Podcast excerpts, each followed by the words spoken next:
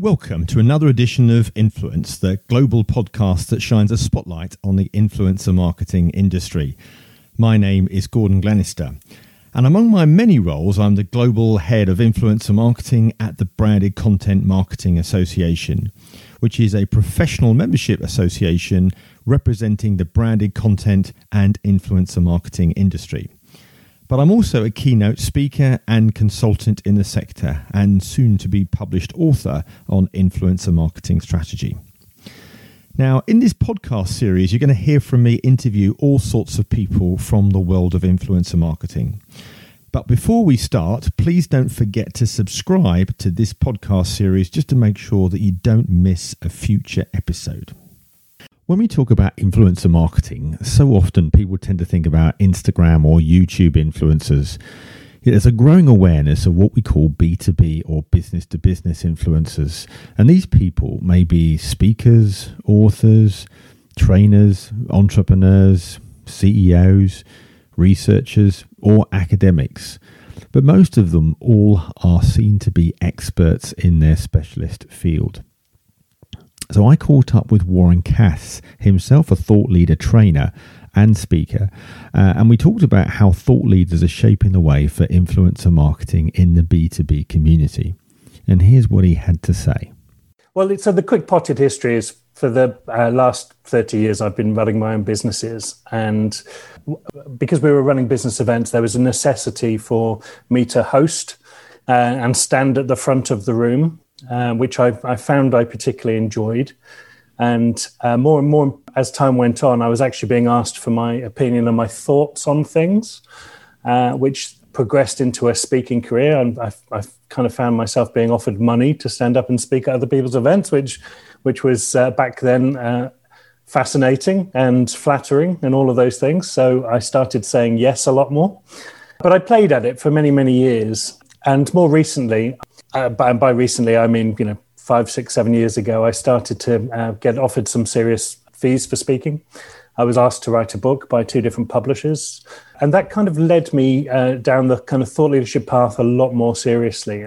From the point of view that rather than just treating it as casually as I had, I started to look at what world class speakers looked like and how they presented themselves from a personal brand, the consistency with their visuals uh, in that kind of uh, visual um, uh, expression, and looking at how their their stagecraft, uh, the amount they used humor in their talks, what their marketing was like.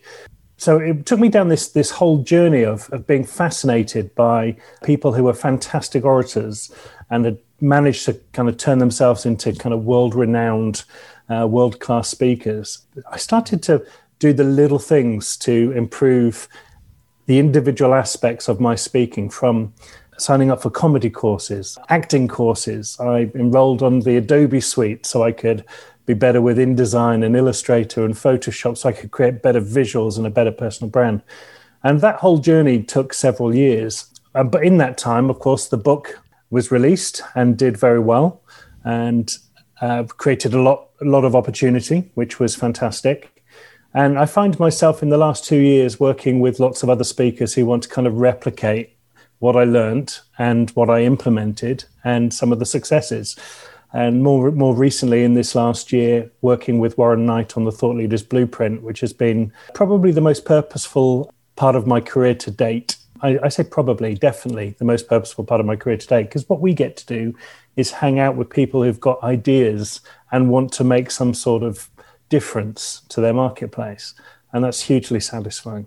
Um, what, what is it particularly though that um, has resonated with you? Because um, you know you are working with uh, an amazing bunch of people that um, have probably found the uh, the, the, lockdown and uh, COVID situation a big change for them. They're not in front of big audiences, and uh, and I know a lot of them have, have found that they've had to really pivot and, and change the way that they do things.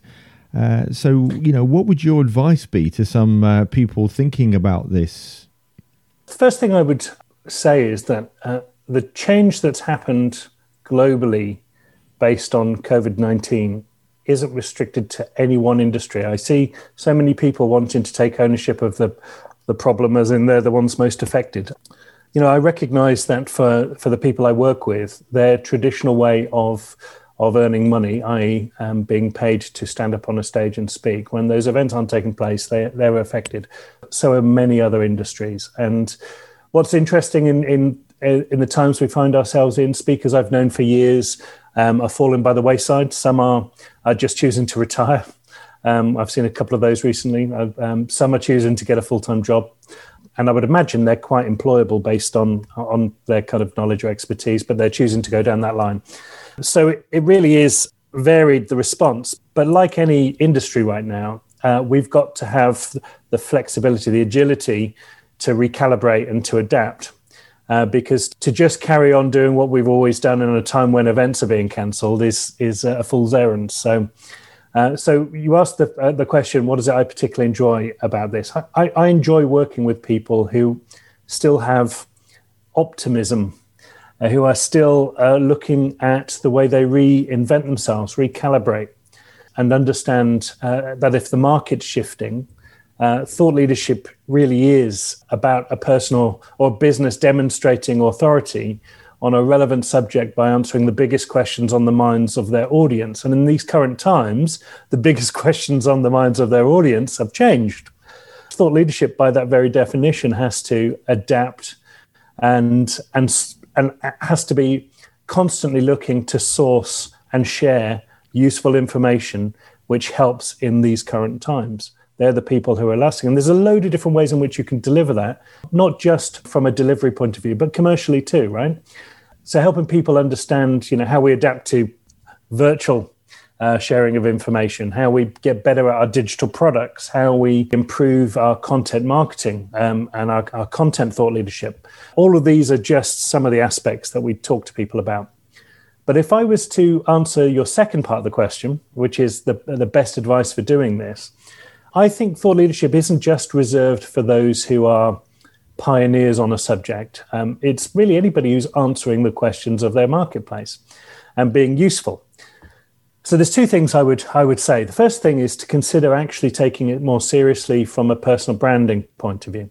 I see a lot of inconsistent people out there who aren't really centering their personal brand, understanding where their values are, understanding, uh, you know, using their uh, testimony and their kind of evidence-based stuff on their experiences, qualifications, etc., to paint a narrative that says, "I really know my onions. Come and come and listen to what I've got to say." That's that's the first thing I would say. The second thing I would say, um, and my good friend, another thought leader, good friend Barnaby Winter, was talking to me about this over a bottle of wine before lockdown, and it was based on research that came out of Gartner which was around the fact that um, the marketplace is flooded with insight right now and the people who are really winning aren't the people who are delivering insight, it's the people who are making sense of insight. So it's how do we actually take this wisdom and implement it? How, how do we actually make it useful to us? And what's happening is people are slightly overwhelmed by information and skeptical because the amount of misinformation and what they actually want is somebody to hold their hand and do it with them. And so I see a, a real trend towards products and services which are uh, a little bit more hands-on and make helping people make sense of insight. Absolutely, Grinham, because I, I, know Barnaby as well, and I I do agree with you. We uh, how do we make events more interesting online? Um, as another you know I- issue and challenge for some of those speakers. Uh, because they're not connecting with their audience in the same way that they may have done in the past. Uh, you can't always see that body language, can you? When you've got uh, you know thirty or forty people or even more on a screen. Uh, so um, being able to be uh, uh, engaging and different, and also using technology in a different way. Of course, there's some there's some great uh, stuff out there now that enables us to be a bit more creative in the way we present ourselves. and we've already seen incredible innovation um, over the last nine months when it comes to the kind of visual stuff that we do to make Zoom more interesting, for example. In fact, yesterday I signed up to the beta of a, a new app called hmm It's actually spelt, I think, triple M, triple H, triple M. So it's mm hmm And it's a little bit like OBS, but it allows you to do some really kind of groovy, interesting stuff. whilst uh, being on a on a Zoom call, for example, to be able to include visuals and include uh, a little bit more emotional, a little bit more engaging style. So I'm I'm looking forward to those innovations because I don't think uh, they're working in isolation. I think you're going to find a whole suite of products coming out, which are about just making these types of conversations really visually interesting too. So, I mean, just on the back of that, of course, uh, nowadays uh, I've noticed that uh, some of the traditional speakers have now pivoted and changed the, changed the, the wording on their LinkedIn profiles, Twitter profiles to virtual speaker. Uh, and now it's not in the same as other forms of influencer marketing. It's now just not just about the content; it's, it's how it's being delivered uh, in a in a in a way that really does resonate. So um, you know, we've certainly seen quite a lot a lot of that, and I think we're going to see more of that. Would would you concur? Yeah, well, absolutely. And of course, they quite rightly should be including virtual speaking on their bios because, of course, that's what people are searching for. The events industry hasn't just gone away completely, but they have tried to adapt. Now, it's a much harder task for certain types of events. So, for example, an event I regularly speak at in London has about 25,000 people turn up, and it's, it's a big part of it's an exhibition. And uh, doing an expo online just isn't the same. So it's a really difficult task to try and get engagement for that type, particularly if the exhibition was the uh, the commercial aspect of the event, you know, the thing that paid for everything else. Whereas information events are still largely able to command a fee for an attendee and therefore pay a fee for the speaker. And so whilst that's happening, and you know, sure, some people are trying to negotiate slight reductions in fees. Remember, a lot of the, the big overheads connected to the event, all the travel, accommodation, logistics, are no longer a, a, huge expense. So, actually, in some cases, the attendance is higher because they're attracting a, a more international audience. I mean, even just um, uh, with what Warren and I have done this year, when we originally sat down and conceived it, it was before any kind of idea of of lockdown, right at the beginning of the year. And uh, of course, what we were going to do at the time was was take you know a nice five star venue and bring people together for the content. And uh, lockdown happened, so we had to adapt. And uh, as a result of that, we've got people in, I think, seven different countries now participating in some of the stuff that we do. And that would have never have happened had it have been a, a physical event. So it does broaden the opportunity. I mean, and even in the, if you just look in the last week, I've taken part in a, a summit in India. I'm uh, involved in a, an event in Australia tomorrow night. So you know, there's there's lots of different opportunities coming up virtually, and and the marketplace is starting to uh, normalize a little bit in that fees are starting to be generated because people are understanding how they can make virtual events commercially work. In your estimation, how can brands work more with um, thought leaders and what we call B2B influencers? So it's interesting. I, have actually been in this space in one way, shape, or form for quite a few years now certainly in the B2B sector. So, uh, an organization I founded back in 2004 uh, worked a lot with sponsors. We had huge brands who sponsored us, and every single one of them for different reasons, but uh, you know, you know, in the mechanics of it. But essentially, what they all wanted was more eyeballs from the small business marketplace. And some of them back then, it was insight they wanted to, to share as part of their sponsorship agreement. Some just wanted to turn up at events uh, and talk to our audience. But long gone are the days of just logo placement, you know, uh, for these types of things. What people realize is that they have to add, add value in order to, uh, to get engagement. When working with influencers, uh, and, and, it's probably just worth uh, distinguishing between what a um, a consumer influencer is versus a thought leader, um, because most people think of influencers as the uh, just the content creators, uh, more entertainment content creators. You know, it's the Kardashians and the likes of this world. Whereas thought leaders are people who are who are typically bringing ideas to the marketplace, and yes, they still have to be uh, influencers. They've still got a following. They've still got influence over their following, and it's largely based on their content but their content is in the idea marketplace as opposed to the entertainment marketplace. That's how I kind of distinguish the two. There's room for both, really, even in the B2B space. I remember uh, BlackBerry uh, back in 2007, who created what they called their ambassador scheme. And I, was one of them, um, but they had um, people from who were prominent in lots and lots of different industries and they were given lots of perks and rewards for uh, standing up occasionally and saying, I love my Blackberry type thing, you know. Even though it was in the B2B space, that was traditional influencing. You know, that's what we know as influencers today. There was no content coming from us. It was the credibility by association uh, principle, which I talk about in my book. Whereas when it comes to thought leadership, uh, the enlightened brand isn't just working with B2B influencers, even though it's a great strategy. They're also starting to think about how they share thought leadership themselves. Really exciting brands normally have an evangelist at the helm who's happy to stand up and, and actually talk and educate the marketplace around them. Even absent of that, they can do it as a brand. Uh, they don't necessarily have to do it with an individual at the helm, they can do it as a brand. And the whole point is about, again, coming back to the point I made earlier on, it's demonstrating authority on relevant subjects by answering the biggest questions on the minds of their audience. Mm. And I think people are following individuals more than they are brands now. And and this is, I think, the, the COVID has made our connections a lot more human to human uh, haven't they? You know, we're, we're resonating and feeling solace with individuals rather than we are with traditional forms of advertising, which I think is why influencer marketing is growing so exponentially. And so, of course, is thought leadership. Uh, because what brands want is they want their brand story told through through advocates. That's true, and you know, I, I don't know very many people who have a meaningful conversation with a lo- with the brand. With you know, it's the individuals within the organizations, even if it is meaningful. So, but there's a trust thing for big organizations. It's how, how do you trust uh, the people who represent you to say the right things and do the right things if they've not gone through any kind of formal media training, for example. And, and even through social media now, you're starting to see personality coming through. People are empowered to be a little bit more human. In lots and lots of different cultures, actually, uh, the, the human bit comes before the business bit. It's only really in other some of the Western countries where the, the business transaction takes place before the relationship is built. But um, in in China, for example, there's a, a principle called guanxi, which is all about um, building those relationships first, and even even on a family level, because what they want to do is understand what people stand for from a values point of view.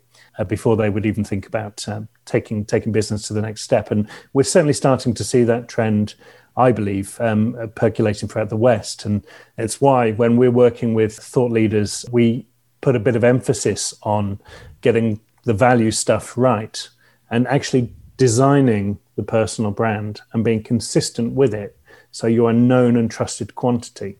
It's when people are uh, unpredictable that um, then there are surprises and they tend to polarize a lot more. There is a design structure you can go through when creating a personal brand for maximum effectiveness and maximum impact. And that's what we try to take people through with our Thought Leaders Blueprint. And what do you think are some of the things that have come out of the the uh, the, the, thought leaders blueprint that surprised you?